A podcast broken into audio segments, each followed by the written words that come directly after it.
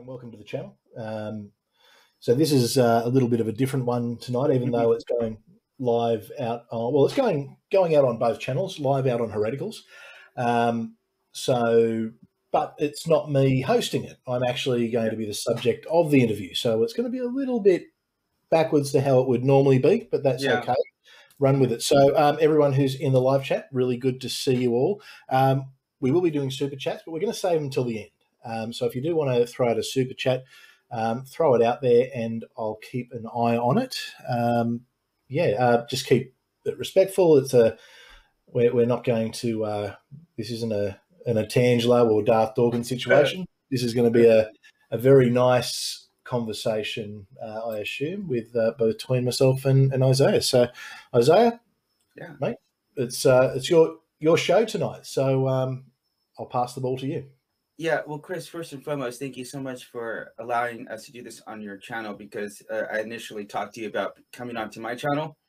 So there's just some technical problems as far as you need 24 hours once you activate the. I don't know, it's, just some some nonsense. But uh, yeah, thank you so much. But uh, my name's fun that we Isaiah. go through. Yeah, my name's Isaiah Diesel, and I host the RIG podcast. And so, again, thank you for hosting me. And, you know, okay, so this is going to be a little bit hard since I'm on your channel, but I'm just going to start out the way that I would normally start off. Go for it. And the first thing I would like to do is I would like you to tell me where you where you rate from a one to seven on the Dawkins scale. Um, I don't really know the Dawkins scale, but what's the uh, what's the furthest atheist there is? Seven. Well, that, that's me. Oh wow, wow! You you are literally the first person I've had to say that. Okay, all right. Uh, that would be your Gnostic, called a Gnostic atheist. Okay. Yeah, I, don't- I, I don't really. I, I have seen Dawkins scale before. I don't really agree with the methodology behind it, but I'm as atheist as you can get.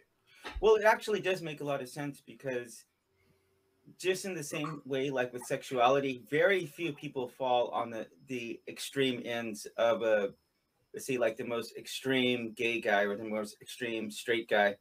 Very few people are on the exact uh, opposite ends of the spectrum. A lot of people fall in between. There's a lot of gray grounds. That's just a reality, like it or, like it or not. So, Yeah, So- there, there might, there might be some grey, but there's some pretty black and white there too. Well, it's just I, I like it. I, I personally like it. We, we could agree to disagree on this, but I personally like it because it makes room for agnostic and it makes room for various degrees of believing. So I would consider Oh, myself yeah, number yeah. So one. sorry. When, when when it comes to belief, yeah, absolutely. There's a there's a lot in the middle. It's pretty rare that you'll find someone um, like myself who is just I. I, I acknowledge that I'm about as far on the atheist scale Mm-hmm. as you can go. Yeah. Okay. Yeah, you are definitely rare because not even Dawkins himself uh, would would make that leap, but he, he calls himself like a six point eight. Everyone I've talked to, that's the highest they'll go. So it's going to be interesting to hear this talk. But that being said, what I like to do is I like to have some a friendly fire round, which is I'm just going to ask you a few questions, and uh, they really don't have anything to do with God per se. But uh, are you ready? Just answer these as fast as possible. Far away. Okay, all right. All right. Favorite 90s band? That's not a, that's not an easy question, but I'm going to lose half my audience here. Spice Girls. Oh, interview done. No, uh, Nirvana here. Okay, Nirvana. Well, they're from the UK, so I can kind of I can. Well, Nirvana. Nirvana's up there. Trust me, Nirvana's definitely up there. But um, their best song, "Smells Like Teen Spirit," actually came out in the '80s. So that's my disclaimer.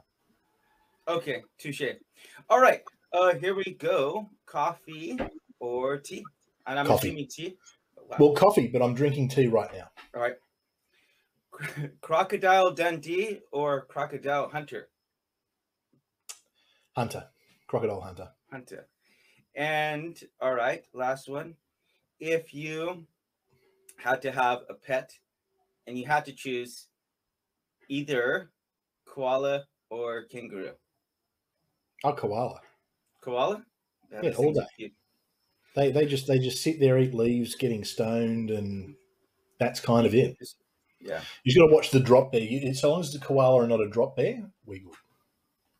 So I before we get started in the actual questions that I sent you, and have you gotten a chance to take a look at those? Yeah, yeah. I had a look at them. Yeah. Yep, there's no no problems with any of them. I think uh, I think it'll uh, I'll get them up again, but um, or, or you can just fire away with them, and I think it'll be an interesting conversation.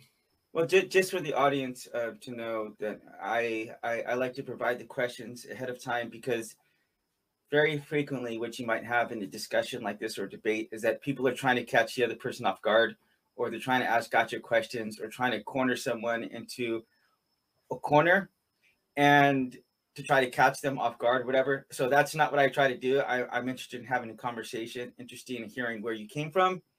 And so yeah that's what, it's an honest way that i i think that i could treat you respectfully because res- respect humility and empathy those are the three letters of our podcast. But uh, with that being said, I would like you to give me a two minute rundown, like a like a nutshell of your spirituality, um, where it developed from, and kind of like just the major points that caused you to uh, adopt atheism, if you wouldn't mind. Probably couldn't fit all that in two minutes, but I'll, I'll do my best to give you the the elevator pitch. Two minute drill. You know, football, proper football in America, where we throw the ball. A gridiron. Yeah, we get it. It's called it. Yeah, okay, okay. It's a, called like a two minute, um, like a two minute drill. Two, you, minute warning. you gotta like rush it. Yeah, so rush it. Yeah, that's that's all right. I'm a, I'm a I'm a Bucks fan, so I can I can sort that. Okay, so essentially, um, came from a, a family that is what you'd call not religious, but always would put on the census Church of England slash Anglican. Mm-hmm. Um, so the traditional religious family, but there was never any religion in my life uh, up until when I was sort of late teens. I started looking into things, spirituality, um, you sort of name it, um, you know, ufology, ancient aliens, pretty much everything. I, I, I went and explored the lot. Um, I used to argue with Christians for fun. Um, come full circle there.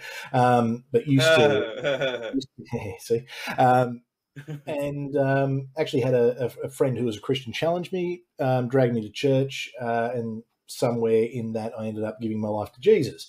Wow. Um, which uh, we, later on we, we, we broke up. Uh, yeah, we, we broke up many years later. Um, and, and, look, that was at a time in my life where um, I, emotionally I needed something. Uh-huh. Um, and I was, I, I, guess, I was looking for community.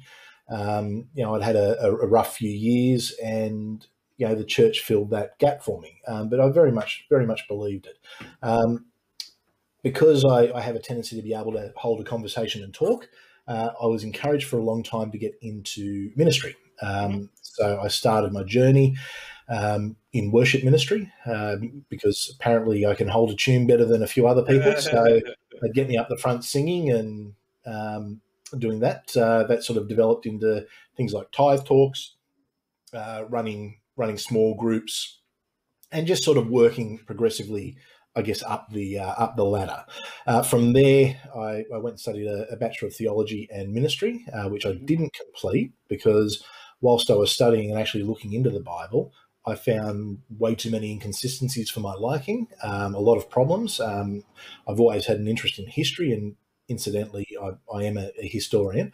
Um, well, now I'm a historian. I wasn't back then, but always always had a, a keen interest. Um, but sort of found that there was uh, just too many, I guess, historical inconsistencies and too many inconsistencies within the Bible itself.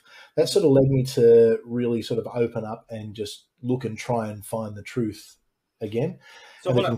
What age? What age are we talking about at this? I'm sorry to interrupt you, but around what age is this? Yep. So this was a process that probably started uh, mid 30s.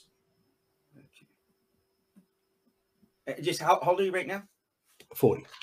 Okay. I'm taking notes here, so do not mess up. Otherwise, I'm going to come back and scrutinize oh. you. Gee, I, better, I better remember the stuff I'm making up here. Um, so yeah, so I um, there, there was one pivotal moment in a um, years earlier in a um, in a, a, lecture actually on the Old Testament um, that uh, that led me, I guess, to really start to ask questions rather than just take for granted what I was being taught mm-hmm. at the pulpit, which I think a lot of Christians do. They just listen mm-hmm. to whatever their pastor says and that's it. They don't actually look into things for themselves. So um, from there, I um, I eventually found my way out of out of religion. Um, I was looking looking for answers. I looked into a lot of different things um, and came to the conclusion that uh, that there can't be a God. Okay. All right. Um, for the So, record, so how, how to go for two minutes? Was that all right? yeah, that's fine. That's great. I will give you a quick two minutes of myself, then we'll get into these questions I sent Mm. you. But I had something similar go down. My mom's strong army to go to Bible college, and I went to Bible college, and a couple key things happened. Um, one was the fact that a woman I was in love with uh, went on a missions trip to Indonesia, Papua New Guinea actually, and uh, got bit by a snake and died. So that was like I was in love with her, and I was just it caused some conflict of of, of faith right there. But yeah, seeing the genocides and stuff uh, that was going on in the Old Testament, then asking your professors, and really getting like answers that are not really like appropriate to give, you know, like especially if you want to respect someone's intelligence. Some of the answers they were giving were pretty out there, and so it really made me start to question um, some the fundamental foundations that, that I had, which I wasn't even there. To be honest, I wasn't even there because I wanted to be there. I was, I was there because to, to appease my mom. I wanted to pursue pursue education and history, which I later did. But you know, I was there just just out of pure appeasement. But um, another thing that happened was uh, just seeing the level of judgmentalness and the level level of hypocrisy, and it just really made me cower and fear, fear and really want nothing to do with Christians uh, or the church. And then one last thing I'll talk about in in in in Pentateuch, which is the first five books of the Bible, we are reading through or reading through like just taking like a survey of that, and um, in that class, the professor would would occasionally call some students up for prayer requests, and they would like explain their prayers. And one of these students, it was like praying for his mom. I think his mom had cancer or something like that. I can't remember what it was, but we prayed for her. And the next week we followed up and she said like she was okay and everybody got happy. Then another guy came up later on and said that his wife was going to go console a woman who was going to get an abortion like the next week. And um you know he was she was going to try to stop him her her. And so what happened was she she went and talked to her but she got the abortion anyway.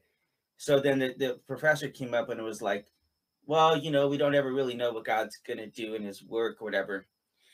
And so those two things happened. It was like both times it just seems like either either way we were just going to say God was doing something God was doing something that we couldn't understand.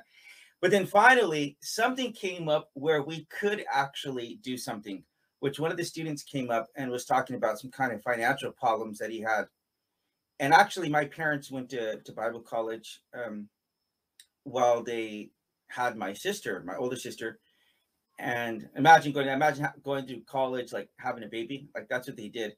So uh, the students actually got together and, and gave him some money because they, they had like no no money, no no diapers, no food, uh, something like that. So at the end, like uh, I gave the guy like twenty dollars, and I had like forty dollars to my name, and I gave him twenty, and everyone just went about their way. And I started to analyze this, and I was like, the only thing out of those three that we could have actually done anything about, we just offered up prayers and everyone went around their own way. So it caused like just a combination of everything just really made me become an atheist. But I was an atheist for many years and then I had a religious conversion um 516 actually. Just seven years. So but okay. Uh the questions I have for you, uh, number one is what is the biggest factor that caused deconversion in your life? Out of Christianity in particular, The number one. inconsistencies in the Bible. Okay. Um, the the linchpin, the first one that got me, um, Mhm. sitting in an Old Testament class, Mhm. um, introduction to Old Testament of all, all things, um, going through Genesis, Mhm. and I, I wasn't particularly au fait with um, evolution. Um, you know, I didn't understand a lot of it, um, but I knew that it was probably something that I thought was accurate. And I asked the question in the class because it was very much a, a young Earth um, Uh-huh. method.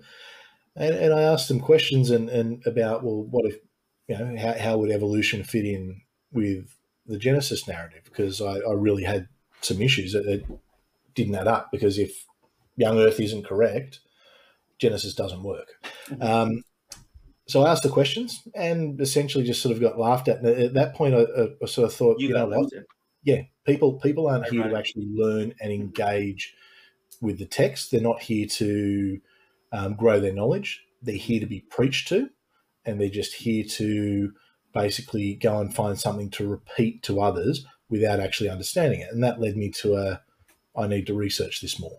I need to actually understand it because I wanted to be the kind of Christian minister or pastor who could actually explain things. I wanted to be the one right. who, when the atheists came, I was going to have all the answers for them. You know, I was going to be able to overcome any problem. And ultimately, that led me down to a journey to where I am right now. So I'm not going to go through and try to line item rebut these things, but I'm just going to tell you. Um, first of all, um, I am. Um, I do believe in, in the Big Bang and evolution and all that. And by the way, say hello to my daughter Leah. Um, yeah, she just barged in right now. She lo- she loves to she loves to crash bomb, photo oh, yeah. bomb uh, my my sessions here. So anyway, kids do that. yeah, yeah, yeah. So, by the way, how many kids do you have? Three. Three. Okay. And uh, we just have the one. She's three years old. And okay, so first of all, I would say I believe in I both believe in the Big Bang and evolution. I, I believe those work incredibly well uh, inside of Christianity. Um, God had to create everything somehow, and and I don't see anything in the Bible that tells him that the Earth is six thousand years old. Like I, I don't even. That's not a position I would even ever think I needed to defend. So there are multiple explanations. Like I said, I'm not going to go in and, and I'm not going to go in and try to rebut. And can, can I ask you? Can I ask just a clarifying question there? Sure. Mm-hmm. So, do you? Well, I guess it's possibly two questions depending on how you answer. So, do you believe in um, evolution, human evolution? Yes, I do. Okay. Do you also believe in a literal Garden of Eden? An Adam? Yes, I do. I do. Mm-hmm. Okay. How how do you work that into your worldview? How how does that work for you? Well, uh, first of all, I wasn't there, so there's a bit of speculation as to what actually is going on there in far the Garden of Eden. I would say, if you're asking me my opinion, having read the scriptures and having analyzed di- several different things, I would mm-hmm. say what you have going on is multiple creations. And uh, for instance, I would I would say Genesis one and Genesis two both have two separate creations, and what you have is God creating like a, a pure bloodline that, which is what picks up in Genesis two because uh, there's a lot of things I could tell you, but one of them is just like the order is completely wrong. And there's things like God giving giving giving them every um if you just if you just look if you just i mean i, I don't want to go through this because this would take a really long time to explain this to you and i'm kind of being the one interviewing you but i would say this it's it's pretty clear in my opinion that these are not the same scenarios that are going on so I also you talked about ancient aliens and stuff. I kind of believe in something similar to that because I believe that it is very possible, maybe even likely, that some of the gods like Poseidon or, or Hercules or Ganesh maybe have existed and they would have been like some hybrid between um, humans and and maybe like angels or demons, which is what you see in Genesis 6. Um, you see that some of the demons come down and interbreed with humans. So they make some yeah, kind of hybrid species. So I think those would have appeared to gods as people. So I believe that maybe like Osiris or, um, you know, maybe some of these gods were real. I don't know the extent of that. I'm just, I'm not closed off to think that there were, there's not any other kind of sub um, species or, or extra species there, but it's a little bit nuanced. But I would say I, I don't really find him contradictory to hold both of those views. So if you were interviewing me, we could talk about this for a really long time, but I would like to go on to the second question. Yeah, sure. Now, this is some of this stuff. Um, if I were to ask you a question, um,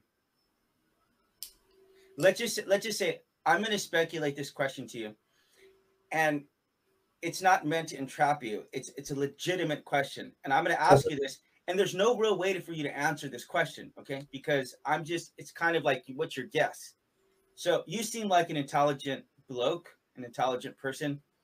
You seem like someone who could wrestle with an existential crisis and like emerge out of it and be like a stronger person than before you went into it. Would that be a correct assessment about you? Oh, yeah, I think I think I'm fairly capable of right. dealing with yeah. Right. So a question I will pose to you is if I took atheism at the level that you have, like like a number seven, and mm-hmm. and I and I presented that to your average Joe Blow six plaque uh, or six pint. I'm sorry, I want to be culturally sensitive because that's what you guys drink down there. Six pint. Actually, Joe no, Blow. we don't drink pints. What do you guys? And, and, and, and I host a show called Six Pack, so we can. go. I'm actually having a I'm actually having a beer right now because uh, I was a little bit nervous about coming on on your channel, so I want to take a little oh, bit of the nerve away. But we're friendly. Yeah, I, am getting a little bit nervous in, in, these. I'm not really an outgoing type, but anyway. So the, the question is, if I were to present that to your average Joe Blow person, do you believe that that would be a a uh, something harmful to your average person, just your average Joe Blow? To the average person? Yeah. No, not at all. Okay, good. See, so that's just okay. So that's just that's just a question. I'm just asking your opinion on this. And this yeah, one, that's, not, that's not, to say it wouldn't be harmful to everyone, because it's. I'm, I'm not going to discount that. Um, for some people, religion can have a positive benefit, uh, and for some people, I think losing their faith um, could have a, a, a, a terrible effect on their, I guess, you know, mentally on them. I, I, know what it did to me. It was yeah. it was horrific losing my faith. Um, so not, but I think for the average person, yes, and and I, I believe that the benefit outweighs the detriment in the vast majority of cases. Okay, that's good. So that, that's an honest question. And so the next the next question is is genuinely I'm genuinely asking you this because I don't think you're going to be able to answer this question accurately. In fact, I know you can't. But this is just asking for a gauge for you. Okay. Challenge. But what percent? What? It sounds like a challenge. well, it, it's kind of. Yeah. This is a bit of an unfair question for me to ask you because there's no way for you to know the answer to this unless you were God. But what percentage of ministers do you believe have lost their faith and remain in the profession for financial stability? I would say a, a fairly small mm-hmm. percentage. Um, I do think that there's uh, people who probably didn't have faith prior to getting into ministry, but um, learnt that it, it, can be a, a lucrative gig uh, in, in the right circumstances. Look, there, there are people certainly who it, ministry is all they've done. You know, especially if they've been pastoring a church for 20, 30 years. Um, they, they don't have another skill set that's marketable. Right, uh, right, right, right life and their entire identity right. revolves around that. Um, but ultimately, I, I believe it, it, would be a fairly low percentage. I, what would you say, say under under ten percent? Oh, definitely, definitely. Okay, okay. So, yeah. um, we interviewed. Um, well, so I normally have an atheist host, and we normally interview other people. One of my, unfortunately, he's really sick right now, and my other one just had a little Sheila and for anyone outside of Australia, that's a female, a Sheila, and a bloke is a male. But well, he just yeah, had. It's, it's it's probably what we called women 40 years ago. It's a bit of an outdated term. Oh, okay, okay. Yeah. well, okay. So he had a young girl. So he's been out of commission like the last month. So, um, you know, I, have been kind of short-handed here the last uh, month or so. But anyway, actually, my other coach has been sick for the last couple of months. He has really bad Ill, illness. So I, I'd, offer, I'd, offer, to pray for him, but I don't think it'll work. Good one.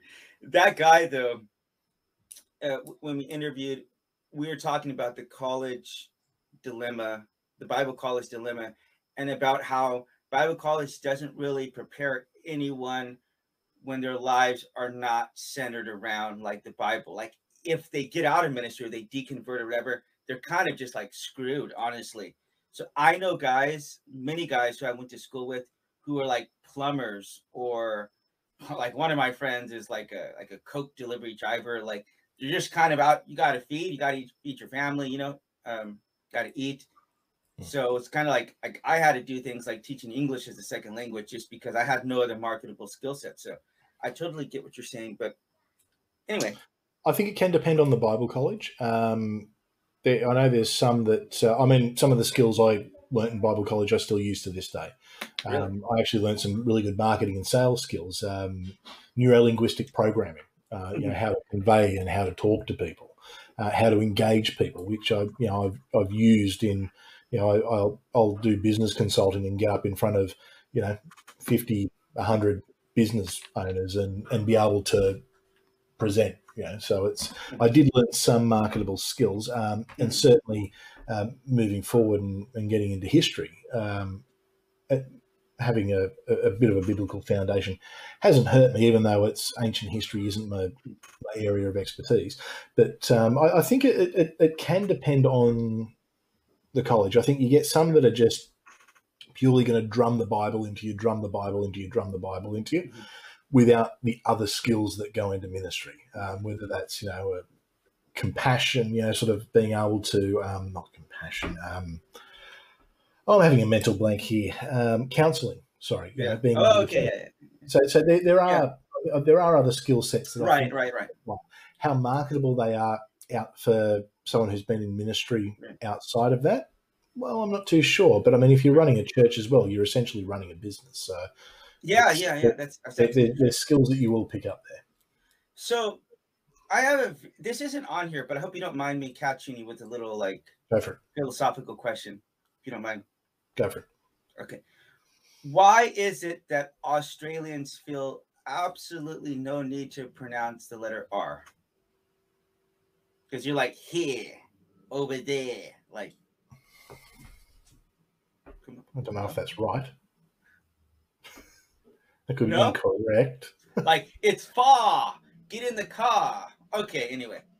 That's right. No, it's yeah, so far, yeah, yeah. Because uh, well, yeah, I think I think what what actually No, that- happens. that was a is I think, I think. Americans actually double it up for us. Uh, So That's you know, you'll go far. So so that extra one you're throwing in, you've taken from us. I- So. That is precise. I just did an interview with with with the bear. Um, actually, I want to talk to you about about this because he's a bear.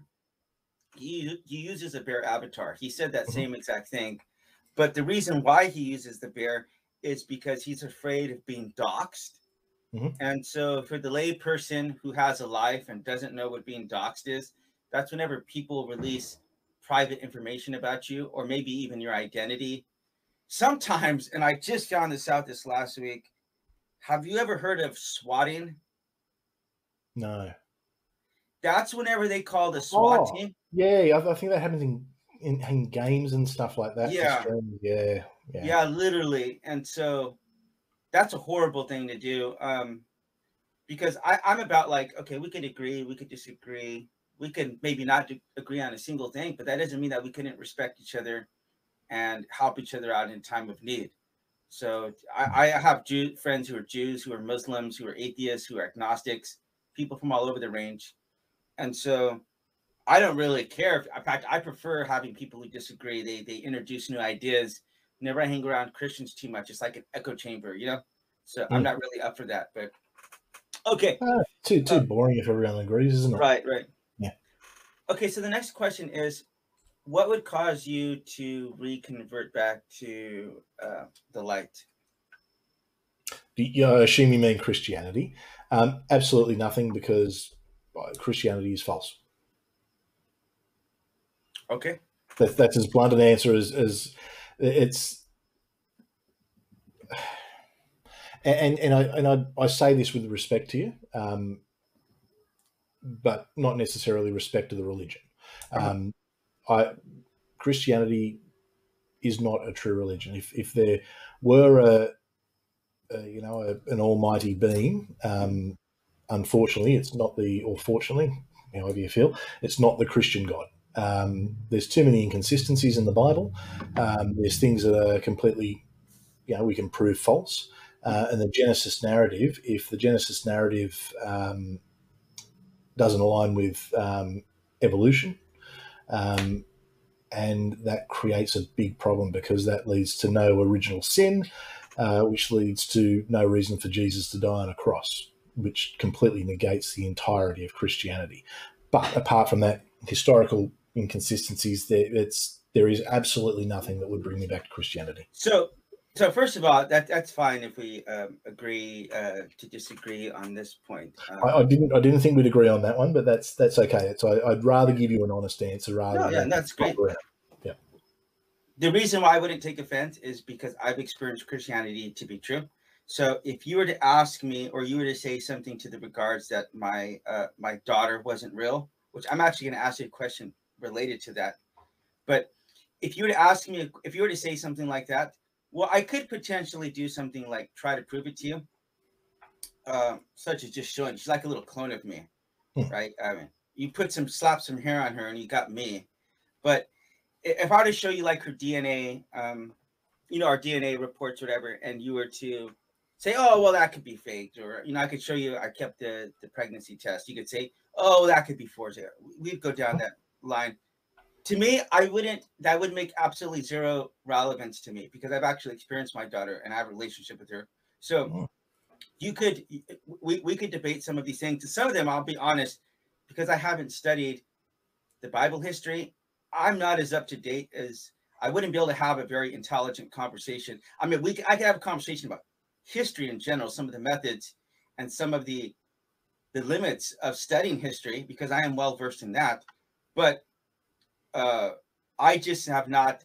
I, that's not something I'm even interested on in honestly because maybe one of the reasons why you might want to do something like that is for apologetic reasons and that's not something i'm even interested in doing i'm not interested in like trying to debate you trying to convince you and then you're going to convert to Jesus Christ afterwards. Like, I don't even. I don't, I don't, think, I don't think either of us are converting or deconverting after this conversation. Yeah. So. I, am just I'm just telling you. Well, I'm just telling you the reason why uh, that just doesn't register. So you could say whatever you want all day long. That wouldn't affect my relationship with with my daughter. Wouldn't affect what I've experienced in my life. You know what I mean?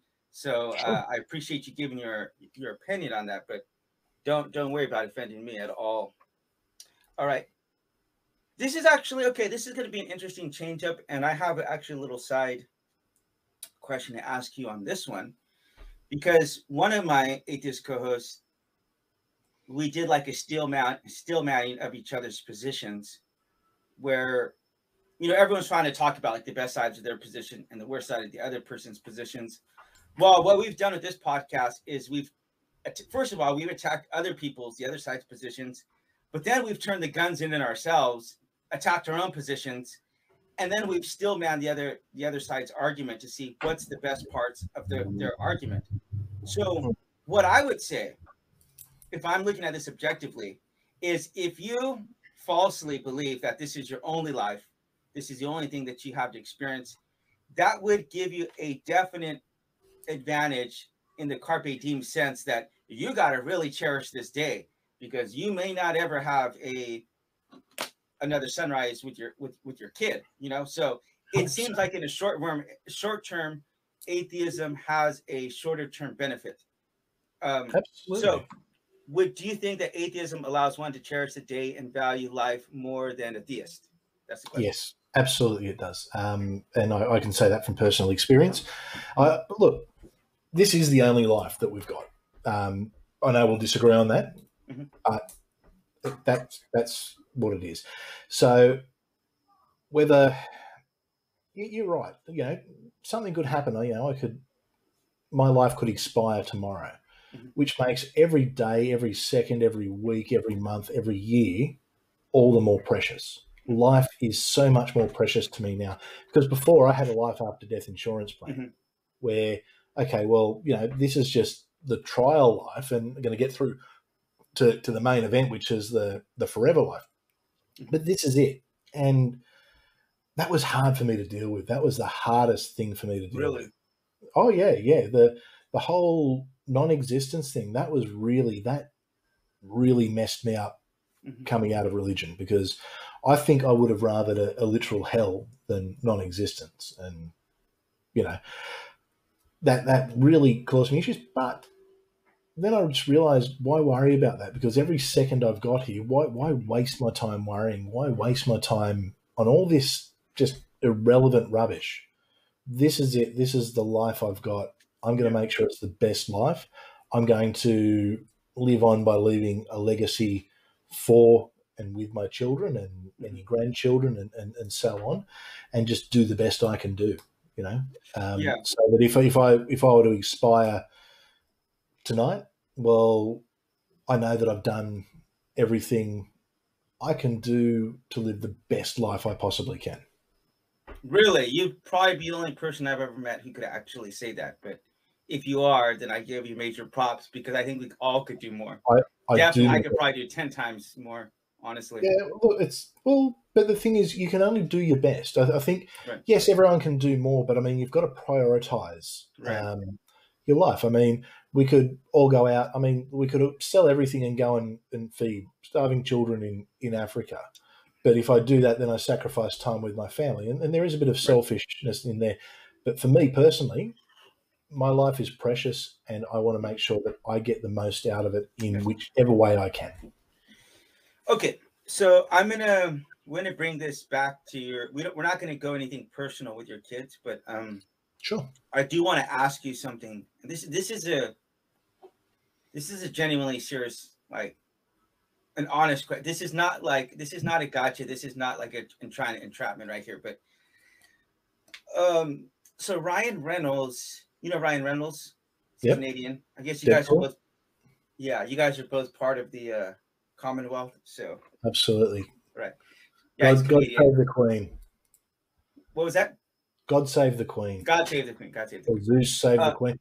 Whoever you you- worship, save the Queen. Yeah, you know what's interesting? So the guy who's really sick right now, he's Canadian, and it's amazing because we can have conversations, and we will get 100% of the cultural references, unless he says the word about. I'll never know that he's Canadian. You know, they say like the wheel to boot, like it's really weird. But if I talk to Canadian, then I don't know, like if I talk to someone from the UK, the cultural references are like bloke, Sheila, chap. Like I'm not going to get any of those. Well, I, I will, but other people wouldn't because I, I've lived overseas for 10 years, you know? So there is that, you know, like we're, we're practically cousins, uh, America and, and Canada. So, uh, but anyway, um, so he, he, uh, Ryan Reynolds is in a movie recently where he's like an avatar, I guess, in a game. He's a computer, Yep. Um, Yeah, I I'm haven't not- it, but I know which one you mean. I'm yeah, not a like- nerd, so I don't play. he- um, he's, an he's an NPC, a non non player. Oh, okay, yeah, okay. Thank you, thank you, thank you. That's the word I was looking for. Yeah, I'm not a nerd, so I don't play games, but uh, I don't play those kind of computer games. Sorry, that's a joke, bad joke. But anyway, he he essentially finds out that he's a uh, a what? Uh, and NPC, non non player character. okay, so he- okay, so he finds out that he's a non-player character, and some of the characters he's interacting with are what do you call them when they get plugged in? Characters, player characters. just just player characters. Yeah. So I, I- I don't know. I don't want to give away any sports. I haven't seen the movie, but but if you were to find out that scenario, let's say you were to find out that you were a simulation and your children were a simulation, do you think that would be something detrimental to inform your kids? Like, would you want to inform them about that reality, or do you think they would be better off to be um, spared from that fact that they weren't actually real? Well, they still would be real, just a different type of real. Um, I have consciousness, so I'm real. So if I'm a computer simulation, I'm a pretty advanced computer simulation, and I'm essentially artificial intelligence. I'm real. They'd be real. Um, we'd be connected still. Um, would I want to have the conversation with them? Well, it depends at what age they're at and what level of understanding they have. Um, my, my children are young. I mean, certainly I wouldn't sit down with my youngest because um, well, my, my youngest, A, for a start, wouldn't have a, a clue what I'm talking about. Um, oh, dropping my microphone there. Sorry about that. Um, wouldn't have a clue what I'm talking about. And I mean, you know, her, her life revolves around Paw Patrol and Bluey and Paw Patrol. you know so so it's not an appropriate conversation to have with someone that age um my oldest yeah maybe at some point she's pretty clever um would i have that conversation with her if i discovered that it was an undeniable truth yeah i probably at some point would if i thought she was able to um cope with it I, I I've considered writing this like short story about like a father who's getting blackmailed because he it comes to his attention. Okay, so someone is blackmailing him because of the fact that he finds out that it is the world is a simulation and he absolutely believes that it was if his daughter finds out that it will be like totally devastating. And just to give you a little context this isn't totally an original idea but because if you take a look at the matrix i believe part two there's like an indian guy uh, and um, he's he's trying to get his daughter somehow. He's trying to get her out of the the matrix or something yeah, the, the train yep. Yeah I, I really i really do not remember the so the idea though is that I don't know personally, if that were me, I would do everything. I, I would pay off whatever whatever uh, uh, whatever um, bribes or whatever I would have to to, to make sure my daughter uh, wouldn't find out. And I, I got to be honest with you, it's the same exact thing as if I found out that atheism. I don't know how I would ever find out that atheism was true because to me that's not it's not a provable premise. So it might be something I might even if I were to be convinced of, it's not something that I would want to project to my daughter because she would have to go down and travel the wor- world and experience other religions the way that I have. I mean, I'm tattooed like head to toe, all the world religions, and I've got to go into Palestine, experience, uh, you know, experience uh, Islam uh, with the Muslims in a mosque, um, experience Shabbat like with the Jews, and stay at a Buddhist temple here in South Korea. I've got to experience a lot of things. I wouldn't want to rob my daughter of, of, an experience that she would have to go through, you know. But but if I were to become convinced about atheism, I would do whatever I could to make sure that my daughter would not discover that.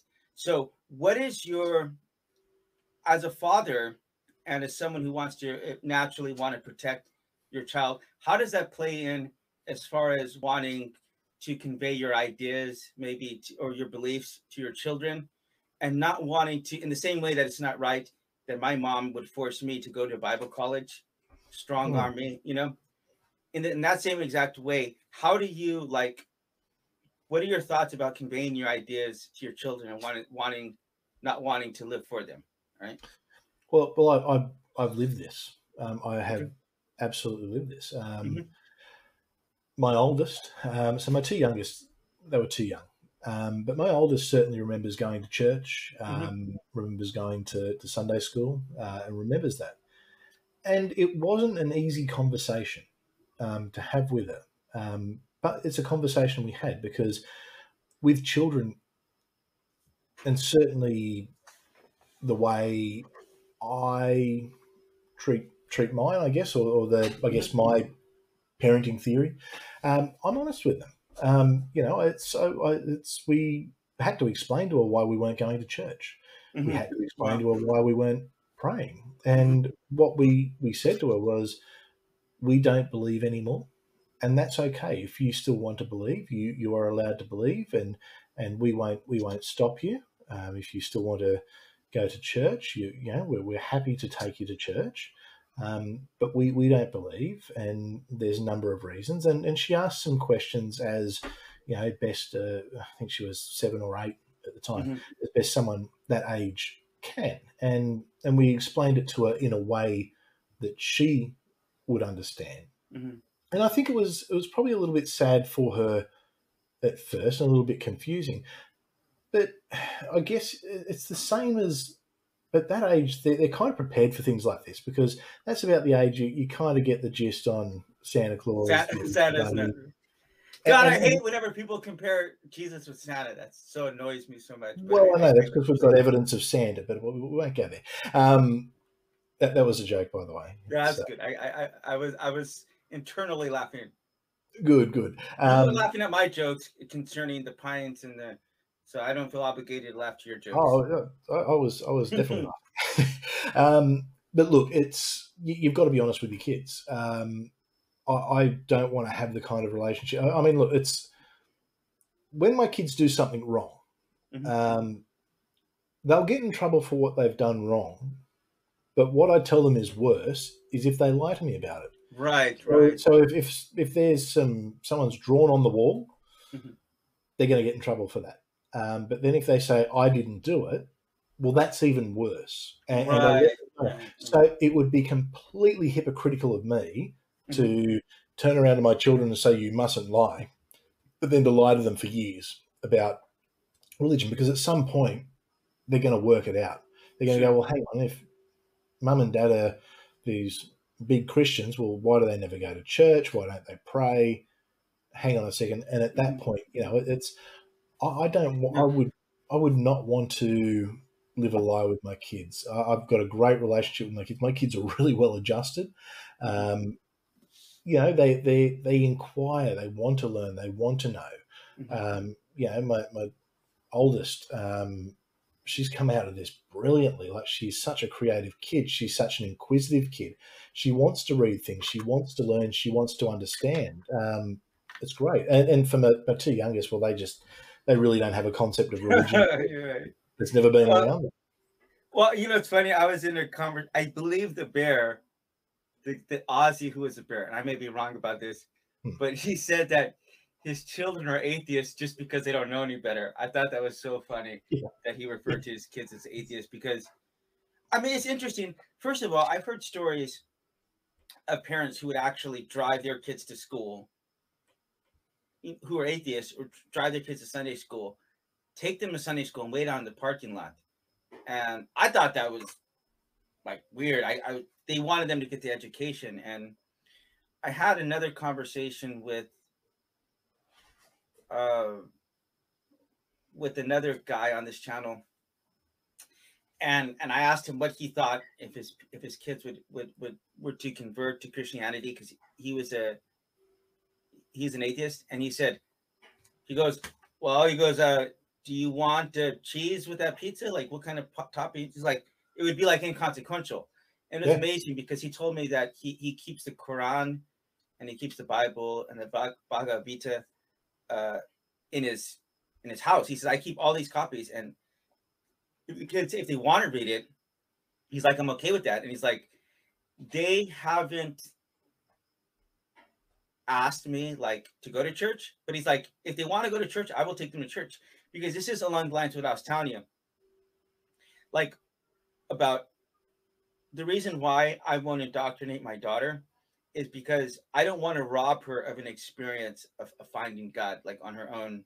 Hmm. For me, my parents were robbing me because they were forced, they were I, I gave an analogy like in Uganda when they take the the they take the bottles of milk and they like shove it down the kids' throats. So they want the kids to be fatter because that's like a sign of a beauty in Uganda.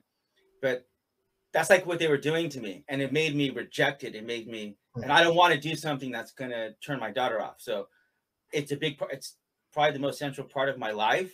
So it's not like it's not going to be an issue because Kids will naturally rebel against their parents. right. Yeah, there you go. There you go.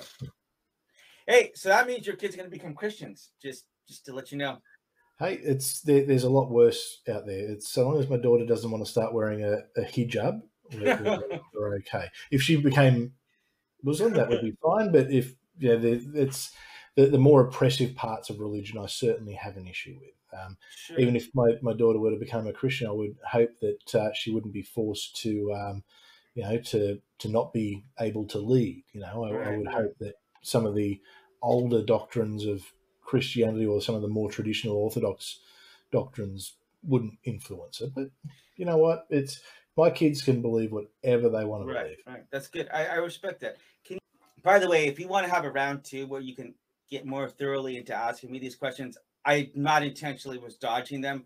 I just Okay. um, I'm trying to think. I'm not sure if I've had an experience or someone who was actually uh, either studied to be a minister or, or, or went through the route that you did, who actually deconverted. It actually reminds me of um, Mel Gibson, who's an Aussie, right? Mel Gibson and uh, Actually, he's American. well, he grew up in Australia, though, right? Yeah, His family were mission. I I think they were they, they were the missionaries, or they, they were either missionaries or they were like with the embassy or something. But I, I definitely know he spent some years in uh, in Australia. Yeah, no, we, we, we've um, we've definitely given him back to you. He's, he's. You can you can have Mel Gibson back. Uh, I will gladly take. Um, what was that? Worthington, Sam Worthington. Sam Worthington. Yep. Worthington. Okay, we'll we'll keep him. You could probably have Orlando Bloom back. Um. Well, he's he's English. Really, I thought he's from the UK. I mean, I thought he was from. I thought he was from Australia. No, he's English. Okay. He's from the UK. Yeah. All right. All right. Um, see, is anyone else who would like to give back to you? Oh no, Nicole Kidman. Okay, she's uh, she's definitely a keeper. Most most people try and give us Ken Ham back, but we're not having Ken Ham back. no chance. We kicked him out for a good reason. Touche. Hey, uh, I really want to thank you for this conversation. It's been um, very fun. enlightening, and I hope uh, hope it's going along well for you. Yeah, no, this is all, this is all good. This might part might get a little bit contentious, and um, this hopefully we can put a little bit of fireworks out there in the ether because this is maybe a little bit too civil. Let's see if we can spice things up a little bit. But oh, I, uh, I, can I can amp it up if you want. Do you believe that atheism can harm people? I think we already covered that a little bit, but yeah, some people, some people. Look, it depends on the person and the situation. It's Christianity can harm people. Um, uh-huh. Cake can harm people.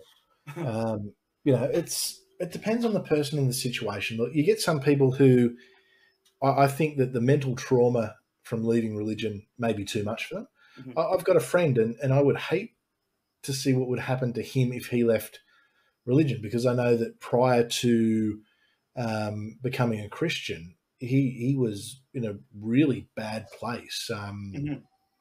and I I see that his life has turned around, and it, it's I think you know it's nothing supernatural, but it's certainly just the fact that he's got a community, mm-hmm. and I question whether he'd get the same type of community and that same kind of support that keeps him on a a better pathway um, if there wasn't a church involved. So for him, if I, I wouldn't try and convert him, I don't really try and convert anyone anyway, unless yeah. they. I get plenty of people try and convert me, and we have a conversation, and they leave a little bit awkward.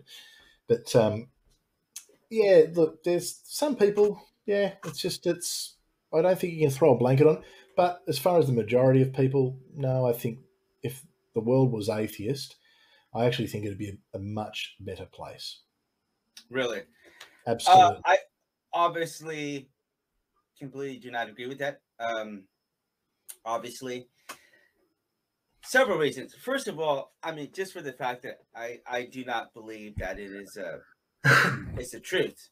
Um, that is a very big stretch to think that you could have some disagreements about uh, something, or maybe not even understand it. It could be that you I mean, you understand, it could be that you genuinely have some kind of things that you may think are rec- irreconcilable that are just completely reconcilable due to the fact that you don't know, uh, let's say you don't know the original language, or maybe uh, you don't uh, know some other facts that would totally fill in another part uh, of a story that you just don't know. You know what I mean? So, so I mean, and, even can I throw one did, example at you? What was that? Can I throw one example at you? and it's one that you should be familiar with. Sure, sure, good. All right, who was um, Jesus' grandfather? So Joseph, father of Jesus. Yeah. Who, who was his grand? Who was his grandfather? I have no idea. I mean, I'll be the first to say I have no idea why that's like that. So I've heard the Christian explanations, and they make no sense. The Christian so, explanations are, are, terrible a lot of the time. Yeah, it, but I'll be honest about that. I'm not going to try to say that Christianity is flawless. I mean, there might be some language issues that are going on, or what I have heard is there's something related to the fact that one line is being traced from the mother and one line is being traced from the father. I, I, I really have no idea. I mean, I'll just say I literally have no idea about that issue. Yeah. To be quite honest, it's not really relevant to me one way or the other. But I've just that's not the if I took an hour or five hours to try to resolve that, mm-hmm. uh, I feel like I would waste my that would be a waste of my time. Uh, so I, I, I don't get involved in apologetics. Like that's not something I'm interested in. You know. But is the truth important to you? The truth, absolutely. So wouldn't you want to be sure? But as it is, okay. So as it is, the way that I believe is well. Let's let's start here. are you have you ever seen um have you ever seen or read the book The Invisible Gorilla? No. Um, have you ever heard of the experiment where they're throwing the basketball and you're supposed to count how many times they throw the passes? And then a gorilla walks out and beats his chest and then walks off um, the camera. No. Have you ever no. seen that? Okay. So let me let me phrase this for you. L- Let me let me set this up for you. So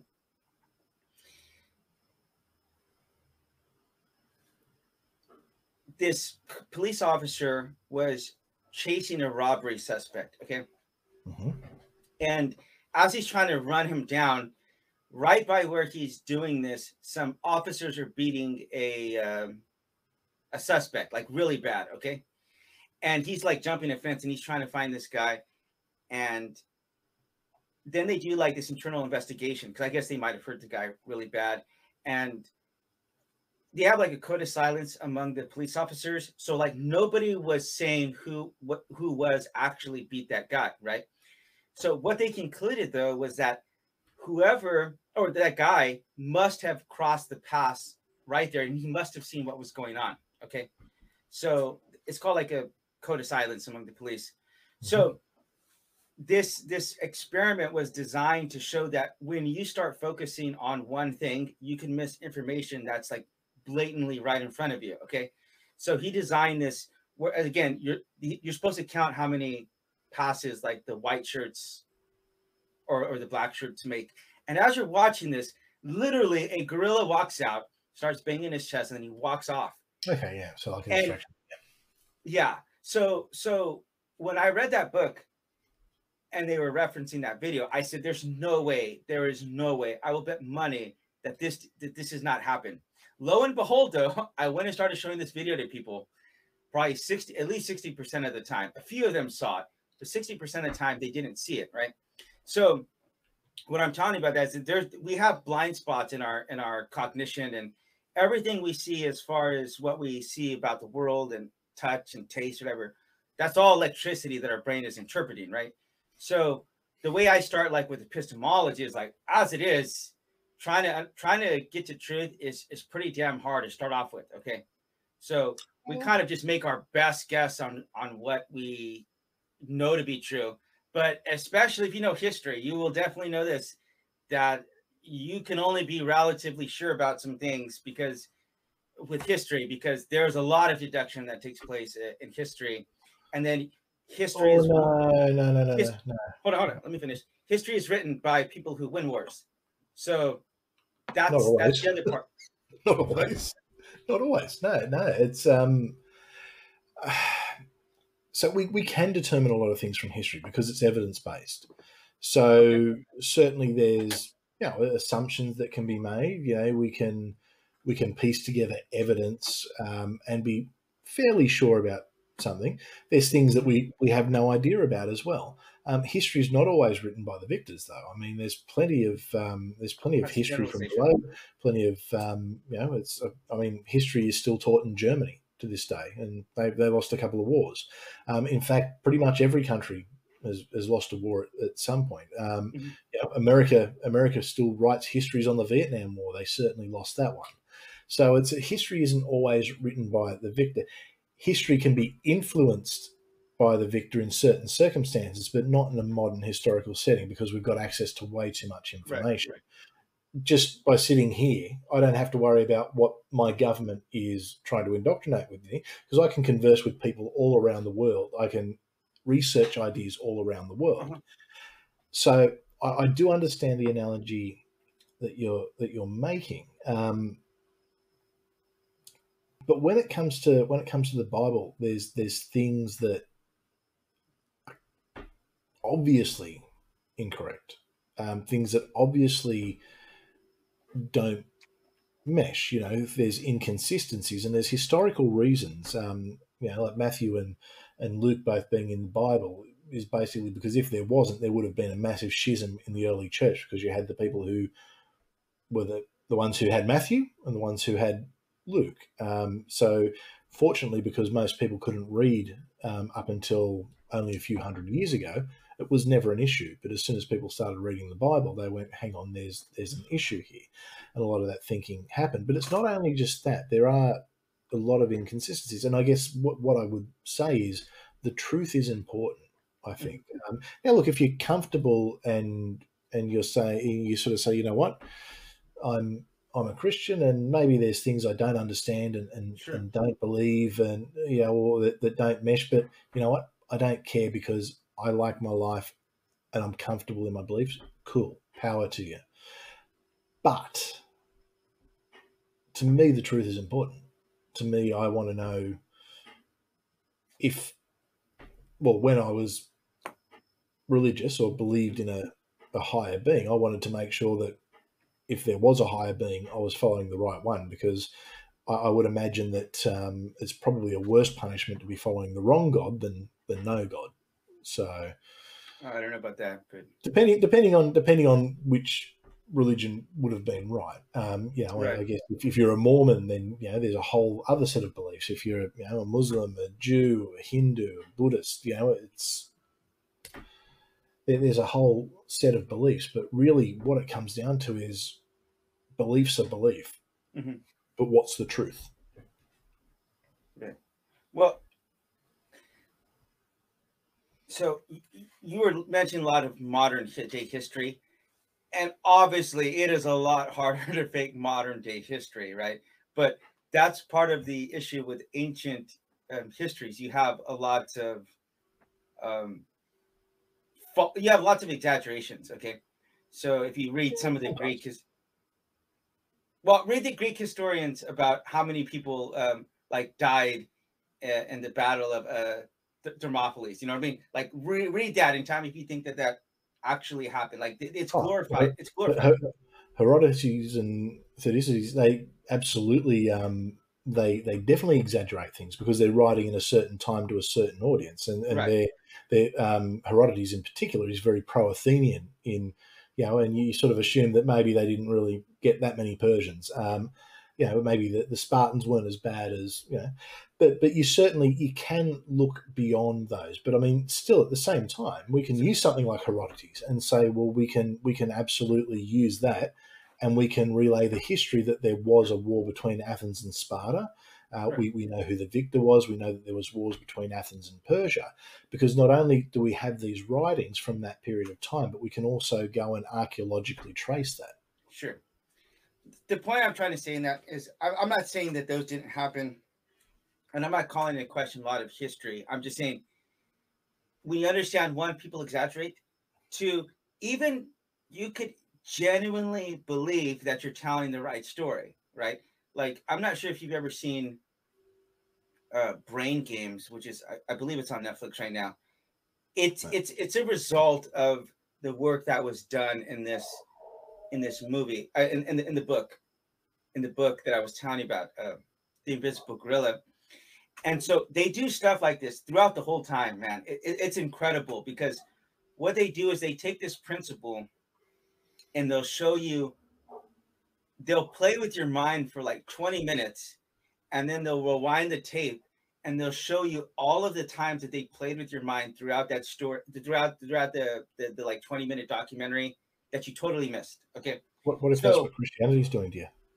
What what if that's what Christianity is doing to you well i've experienced jesus christ myself so that's I, i'm not i don't have i don't need so, so I, I, don't go by i don't go by professors or, or pastors or I've, I've had my own personal experience so uh, i'm not um, what what modern day christians tell me or um, what pastors or televangelists. I, I'm not interested. So I get in some conversation like, well, this this person does this, this person does that. Like that makes that makes has no relevance onto me.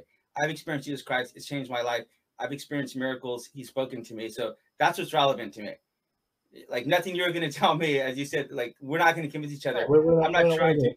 No, no, we're not going to deconvert each other. But I, I, I do want to have an honest conversation with you, and sure. I, I do want to, you know, it's I, I, I, don't just want to sit here and nod and go, oh, yeah, I want to have a. Yeah. Let, yeah. Sure. So, and I guess on, on the historical side of things, um, you know, it's ancient history is, is easy to put together in, in a lot of cases, not in all. There's certainly certainly gaps. Um, the Bronze Age collapse is one of my favourite things because it's such a, a mystery. Um, interestingly enough, in the in the chat, um, we've got Dr. Josh Bowen, who's actually watching, who's um, an Assyriologist. Yeah, he's um, brilliant. Absolutely. That's smarter than me. He- He's a lot smarter than um, a lot both of us me- combined. me, me included. Um, What do you have to say? But but look, I, I guess and and personal experience. Um, I understand personal experience because I had personal experience, and Mhm. and I was very much convinced that that I'd had a personal revelation from from Jesus, and and that's things that sometimes I still sort of go, damn, that that really felt real. But by the same token, I. I'll have Mormon missionaries who will knock on the door, who will tell me that they've had a personal revelation that, that Joseph Smith was true. You know, Mhm. I've, I've had Muslims who will tell me that they've had personal revelations that you know that Muhammad was the, the final prophet. Um, you know, it's every every religion in the world, every belief set, you will find people who have had personal revelation. Mhm. But what if? What if? I'll, I'll throw I'll throw a complete, and this is not what I believe. Yeah. What if um, Hinduism is true, and the revelation you had is actually just um, actually no, I'll use a better one. What if Norse beliefs are true? Okay, and the revelation you had that you thought was Jesus was just Loki playing a joke. Yeah. Well, what could, what could it be if? I mean, you could use the same. You could we could follow this rabbit hole forever. We could say, well, Yeah. um, Descartes proposed an evil genius who was uh, manipulating our our senses or whatever. So that's what I'm saying. Like I, you, you talked about truth. My daughter is obsessed with. Um, Give me daddy kiss. Give your dad like 15 minutes, okay, baby? She's Sure. uh, can you see her? I told you what I tell you. She's like a little clone of me, right? Yeah. Throw some hair on her. I'll throw some hair on Very me. Okay, Leah. Uh, Leah, ship open. So that's what I was saying. I'm not. I'm not trying to uh, specifically with history. It's like okay, obviously history is not as straightforward as like mathematics or physics or or biology, where you can say clearly it's one plus one is going to equal this two. But the point I was trying to tell you about um, the brain game and the invisible gorilla, because this has more to do with psychology than it has to and, and sense, sense perception than it has to do with actual history. It's just you could genuinely believe that you saw something, you know, and this might this might be one of the things that I might use to to to explain away some of the things about the New Testament. Okay, um, maybe maybe that might be the case of what's going on here. One person genuinely believes that they saw two people, and maybe they saw the person at a direction where it looked like it was one person. You know, that's completely possible to do. So, and if you don't think that's possible, go watch Brain Games and watch. They do things like they they show a robbery take place in the first scene, okay, and then later on you're asked to go back and recall things that you saw from the robbery, and it shows why eyewitness testimony is not reliable, okay. So even if you have like like the most cherished thing to have like would be like a primary source in history, that's like the that's like the that's like the holy grail, right? But it's like, okay, even if I grant that, even if someone saw it firsthand and they recorded it, doesn't mean that it's actually accurate. You know? So I mean, as I said, we could we could go down this, you know, we want to get into epistemology, we could have this a very long conversation Yeah, on this topic it- alone. It, it depends. It depends on the historical source. Um, not not all sources are, are equal. There's no no two ways about that. I mean, you know, there, there's argument that um, you, you could use the Bible in parts as a as a primary source, where where eyewitnesses. Um, but then there's you know it could also be a secondary source because a lot of it's relayed information. But okay, I'll put it to you this way. Let, let's use this analogy. Mhm. Who's the president of the United States of America right right now today? Donald Trump. Okay, I'm going to say That's a joke. no, no, no, no. This is actually good. No, this is good. That was a joke. You didn't laugh. No, no, no, no, no. that's cool because I was actually going to say that when you said Joe Biden. Um, and the point, okay, so I'm going to say Joe Biden. Okay. Mhm. Now, if someone was watching this Mhm. and, you know, I, I say Joe Biden's the president, you say Donald Trump's the president, Mhm. we can't both be right. Only one of us is correct. Right, right, right. Okay. And that's the point I'm making with Matthew and Luke. Only one of them can be correct. Okay. Yeah, yeah, yeah. And I and I'll just be honest, I don't know how to solve that specific one. Hmm. Ultimately, it's in to me, it's inconsequential. Honest to tell you honest, honest mm-hmm. truth. It's not, I don't even I, I wouldn't spend the time necessary to go and try to figure that out. Um, and that's probably a more honest answer than you know I get from most people. well, but then I I also say there's there's probably some alternative theories that stuff that's going on in, in Genesis in Genesis, and probably some Christians would not be comfortable that I'm not saying it's entirely sh- true, but it could be the case, as I've talked about Thor, or maybe Loki, or maybe some of these gods actually did exist. I mean, I, I don't really know how I would know that one way or the other is really beyond me. Like, do you know what's going on one billion light years from here? You have no way of knowing that. So we know on our best day 1% of the information that's out there in the universe, mm. right? So that's like, that's why whenever I approach these issues, I'm like, okay, we'll try to make our best uh, a guesstima- guesstimation and approximation. Um, but you know, you want to even even with even with science and trying to understand the Big Bang, the origin, cosmology of the universe, we can't account for 90% of the material in our own solar system. So, and not in our solar system, in our, in our in the Milky Way. So we have like some really big gaps that are out there that we don't know for sure yet. So I recognize that. I mean, I appreciate it. Yeah. You want to get in there? I was going to say that's. I, I would defer to my friends who are more scientifically um, adept. Mm-hmm. Um, I'm, I'm, certainly not one of them. Um, but I would very strongly disagree with you on that.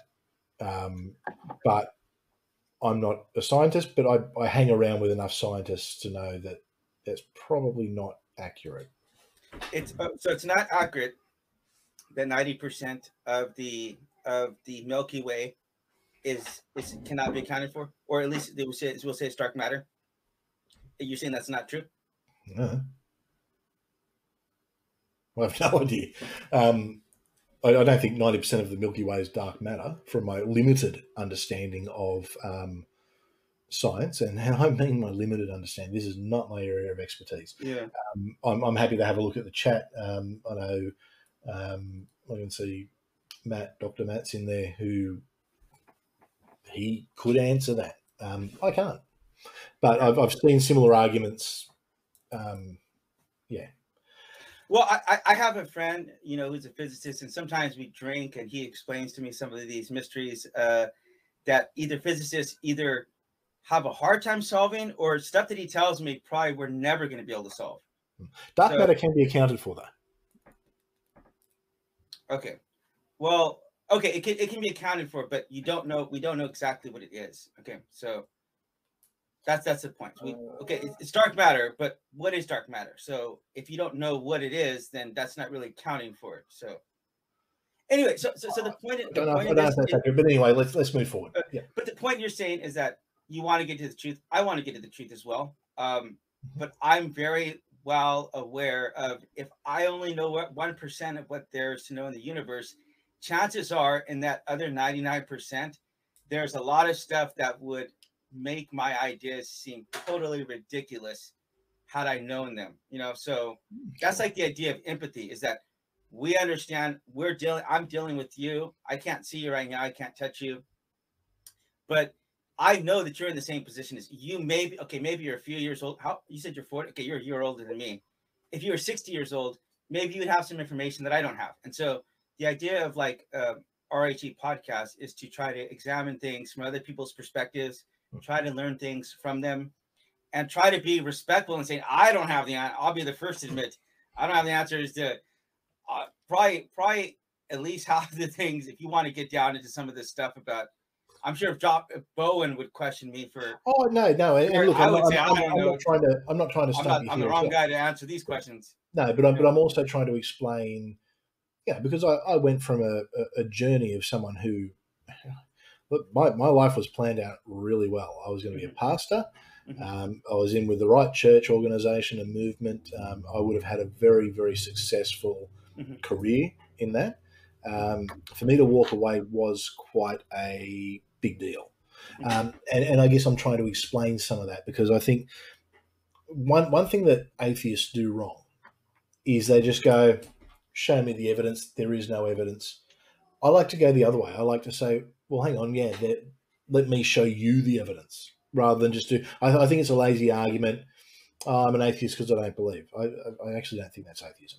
Um, but I'm not going to get into that debate right now because I'll get a lot of angry tweets about that. Um, but I think it's important for people to be able to explain their positions. And like I said, I'm not going to say anything that's going to change your mind here. Mm-hmm.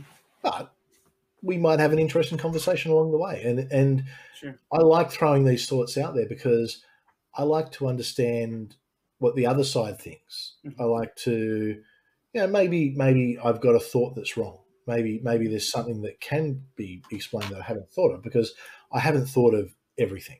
I, right. I can assure you of that. It's um, so I'm always interested in those conversations. Right.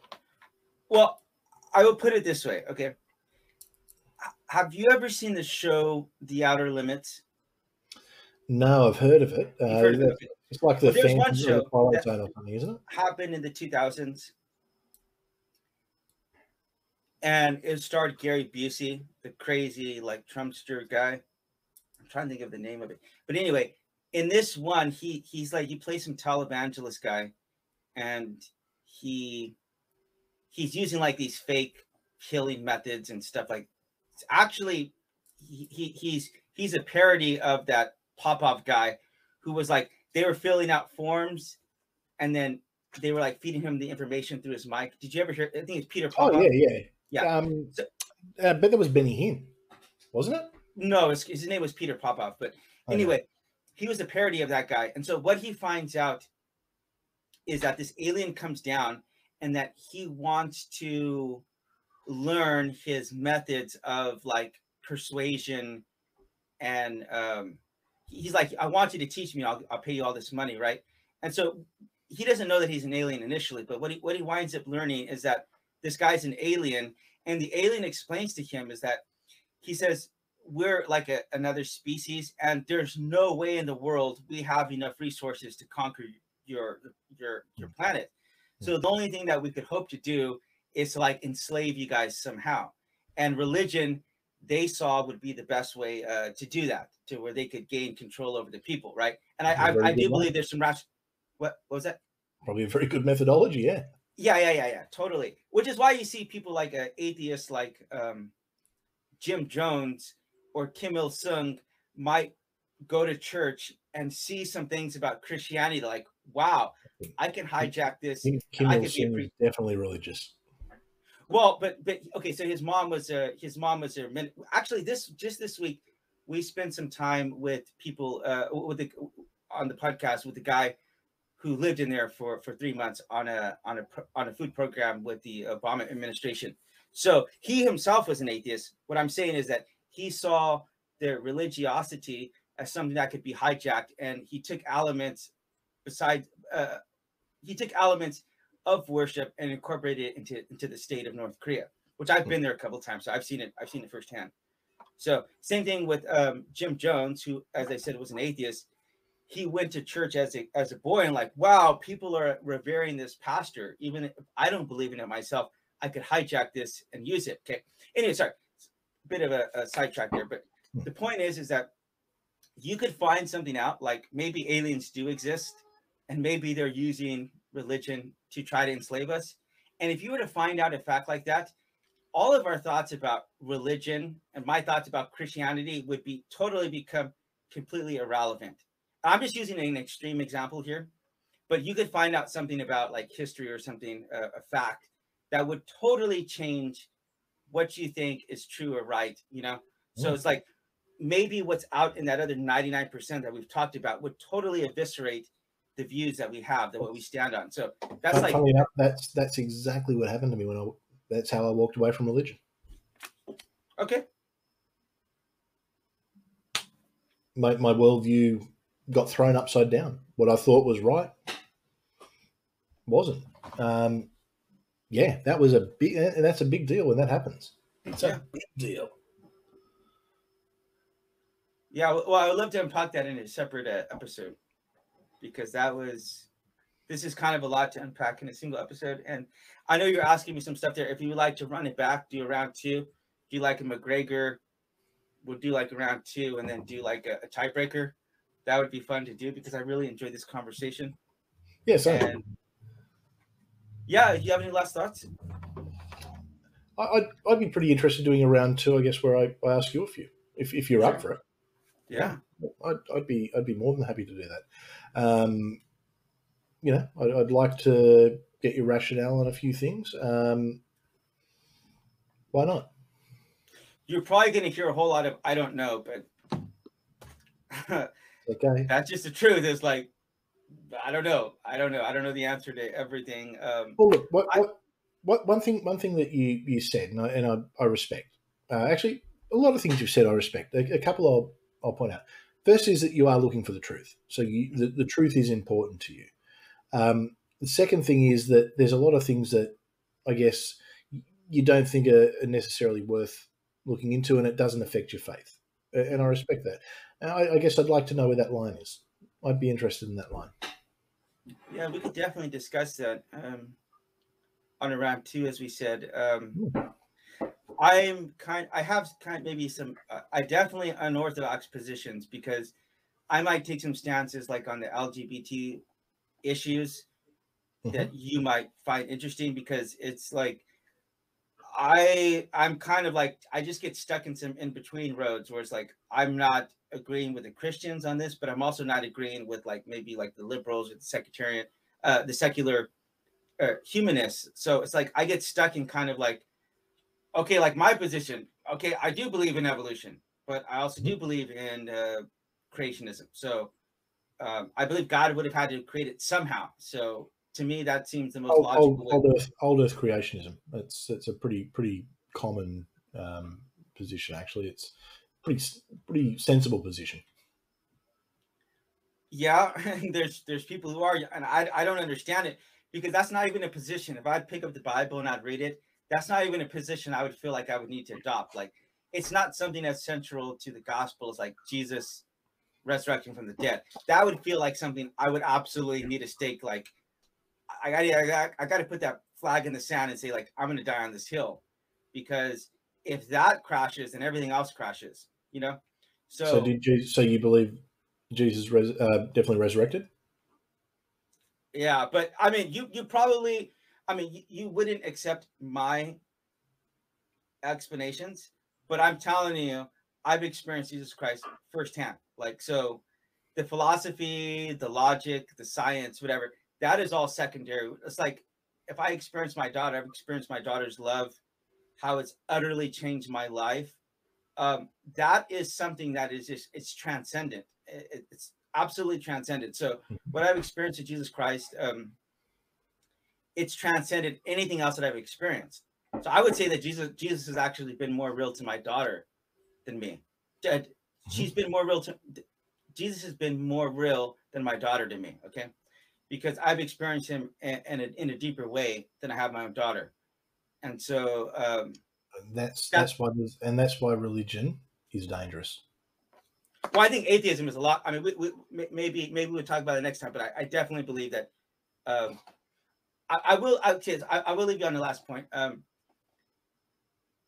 okay, so yeah, we, we could we could make some last statements, but atheists like love to say, well, we're going to switch the burden, or, or no, no, the, the burden of proof lies solely on Christians, and I understand that. Like, if you were to tell me that there's a box of chocolates um, in the in the refrigerator or something like that, and you, you're going to say, well, okay, um, well, I would tell you, well, okay, you can go and prove it, right? The, the burden of proof is on you, okay. And and as as they as as atheists uh, say, well, bigger bigger claims re, uh, require bigger amounts of proof, correct? Like if I told you I had an invisible dragon or something like that. People say. Yeah. So so I don't really see how atheists say, well, we're gonna we're gonna make a proposition that is gonna have some very very dire implications behind it, and we don't have any of the burden of proof on us because what you're saying implicitly. No, I, am finished. Some things follow implicitly that you wouldn't have souls, right? You, you've you've you've you've conceded that. So, if a mother has lost um, a child, maybe it is true, maybe it's not the case that we have souls. But if you're going to make that claim and you're gonna you're gonna say there's no way in the world you're ever going to see your child again, I would say that burden shifts back over to you because now you're making a claim that's gonna that has the potential to seriously cause some damage in this person's life. So if you don't have any evidence one way or the other whether or not we have souls or whether or not there is a God, that seems like like the burden of proof gets shifted back onto you whenever certain things are going to follow implicitly like human life does not have any intrinsic value it's subjective oh. objective oh. value so let's let's let's quickly unpack that um yeah so the first thing i'll say is i actually adopted a different approach here tonight i, I wasn't putting the burden of proof on you actually i was explaining and, and offering evidence um oh man, I'm really stuck on what you said before, and I don't know if you meant to say what you said about Jesus being more real to you than your daughter. But to me, that's sad. That's that's really sad. And, well, you have no and, idea how I've experienced Jesus. So, how you would say that one way or the other is is again, this has to do with you're not me, so you don't know what no, I've experienced. No, right? and and you don't know and, that. and and to me, that's one of the that's one of the sad parts of religion and and i see and it's certainly not a comparable thing but i see the way that say in, in certain middle eastern countries um, you know people treat their children um, mm-hmm. You know I, I, see where you know honor, honor killings and things like that all in the mm-hmm. name of religion where people put a deity before their, their own flesh and blood um, mm-hmm. that's wrong that is just I, yeah. I, that is wrong and if that is what a God is about, I don't want anything to do with that God. Right. That's horrible to me. Right. It's and, and, and, I'm not saying that you're a horrible person, but it's but it, it, it, like please don't take it that way. But that analogy, I mean, I've seen your daughter. She's she's cute. She runs. She waves. Hello, she's my daughter. Hello. She's and, and I guarantee that you love her like there's no tomorrow. I know how I feel about my children. And that's how I feel about God. Exactly. And that's that's just that, reality. That to, me, that, to me, that to me is sad. Reality is not contingent upon my daughter's uh, existence. Like uh, my daughter's not holding the universe uh, together. The universe did not come about as from my daughter. So, in that sense, God is a lot more real. It's like not even relatively close. And the day the day I met my daughter was the day my universe began. How old? How old are you? How old am I? I'm forty. No, no. How, how old were you when your daughter? You said you met your daughter when I met my daughter, 28. 28. I was a few years older than you. And so, so, so she's 12 now? 11, yeah. 11. And um yeah, you want you want to tell me that moment? I know you said you didn't want to talk too much about your kids, but I think that would be a good. The most, it was the most amazing thing. It's my life changed in that second, um, and it, it's with my other two children. It's just you know, every every second they are, they are my universe. They are my mm-hmm. everything and I can't comprehend putting anyone or anything before them. My, you know what the meaning of life is? The meaning of life for me is to protect those children, to give yeah. them the best, to give them everything, to, mm-hmm. to give them every opportunity to succeed. That's what life's all about. Yeah. Life's not about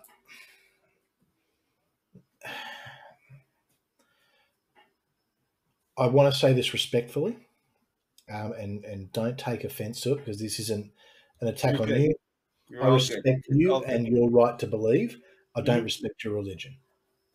I don't respect. I don't respect atheism. It's perfectly fine. And that's cool. That's cool.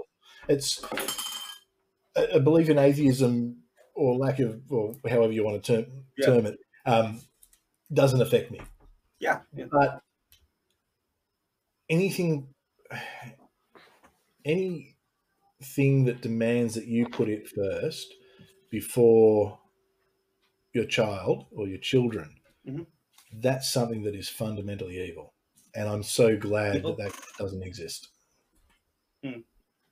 Yeah, well, I mean, I obviously I believe that it, atheism is not only wrong because it's it's not true, but it, I believe it generally does hurt a lot of people. Uh, I genuinely believe that. So we definitely have just a fundamental disagreement uh, on this issue.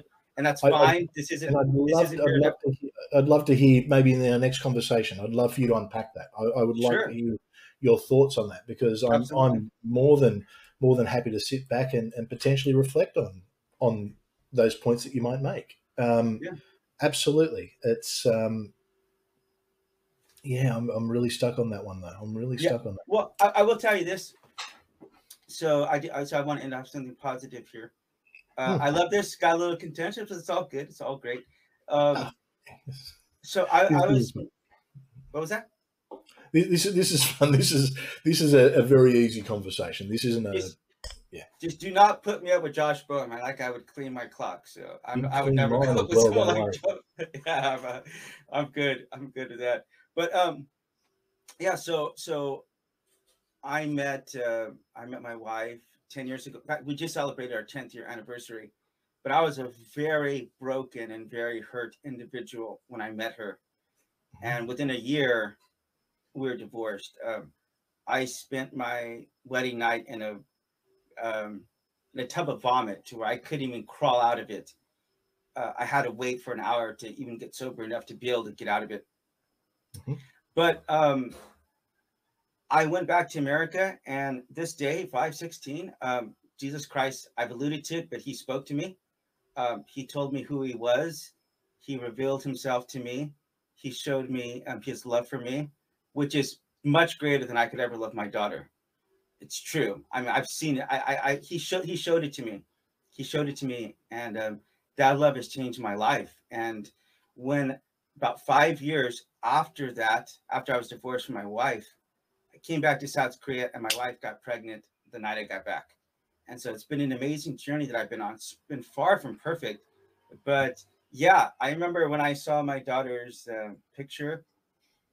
I have the picture. I'm just like, like wow this is this is unbelievable i couldn't believe that i that i made that little uh, perfect being you said you saw how beautiful she is she's my daughter so obviously uh she's beautiful but yeah, Yeah. she's um Seems like she's got a really cool personality. It's like I, I i wouldn't have her if it wasn't for god. And it, it's like it's I cannot reverse that same logic. I cannot invert that same logic. Like if i didn't have my daughter i might have another daughter okay? Hmm. my like reality reality and and uh, contingency all of that is not based on my daughter's existence. That's what i was trying to say to you like that that's you may have taken it the wrong way and i'm i'm i know that i love my daughter to death. I know i died for her in a heartbeat. Um, i respect what the criticisms you might think that you heard but i will say um, i have my daughter because of god. So i Mhm. would have been divorced from my wife had i not had that invention there's no way i would have been able to be a husband uh, prior to that. So uh, i'm so grateful for the the difference that he's made in my life. And i'm just yeah that's my last thoughts. Um you have any last thoughts? Yeah. Um, always seek the truth and be prepared to accept that there's things that you don't know and be prepared to accept that you could be wrong. sure That's that's my motto. That's uh, and I'm and I'm I stick to that to this day. I'm, I'm more than happy to be proven wrong or yeah. But look, it's look, I, I've enjoyed this conversation. Absolutely it's been interesting. Not not what I expected, which is good. i'm not i'm not sure if you do a fist bump or you throw like maybe you just might throw a boomerang or hit the, your partner but we do like a fist bump in america oh no, we got the fist we got the fist bump here. But when we when we finish, Okay. we we oh make it explode oh you Yeah. got to yeah oh yeah yeah yeah we um, everything So for our listeners, let's just plug each other's channels. Um, well, actually, can you plug your channel? Yeah, absolutely. So obviously there's some of you who are watching it right now live. So my main channel is Hereticals. So Hereticals uh, is a group of uh, different people of uh, a few different beliefs and thoughts that uh, get together and have a, a good time. We uh, have Friday Night Six Pack, which is a, a, I guess a, a bit of a light variety show Yes. with a focus on religion and, and secular uh, thoughts. But my co-host is a Buddhist, so that's always interesting have Um, and we have a few different uh, shows that are coming up. Um, but look, there's always something on the channel. Um, Hereticals, you'll find you'll find it there. There's there's plenty on.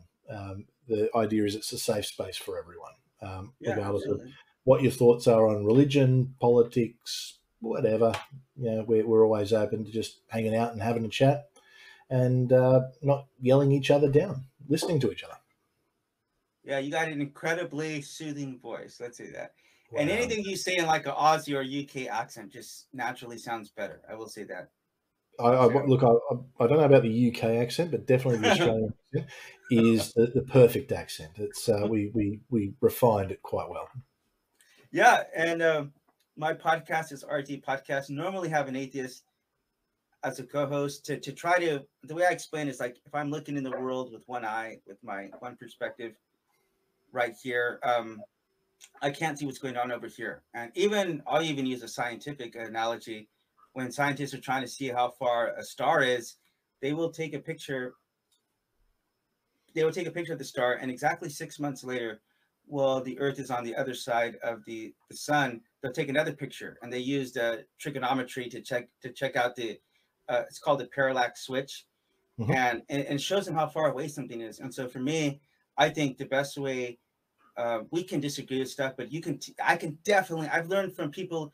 I've learned from Muslims down in in in, uh, in Palestine, learning about prayer and their devotion to God, and seeing the way that they cleanse themselves and celebrating Shabbat in Israel. I've seen things that I've genuinely learned from them and Buddhists inside a Buddhist temple here in South Korea. So I, I think, yeah, we can learn from each other. We don't need to de- dehumanize each other and uh, yeah. demean each other.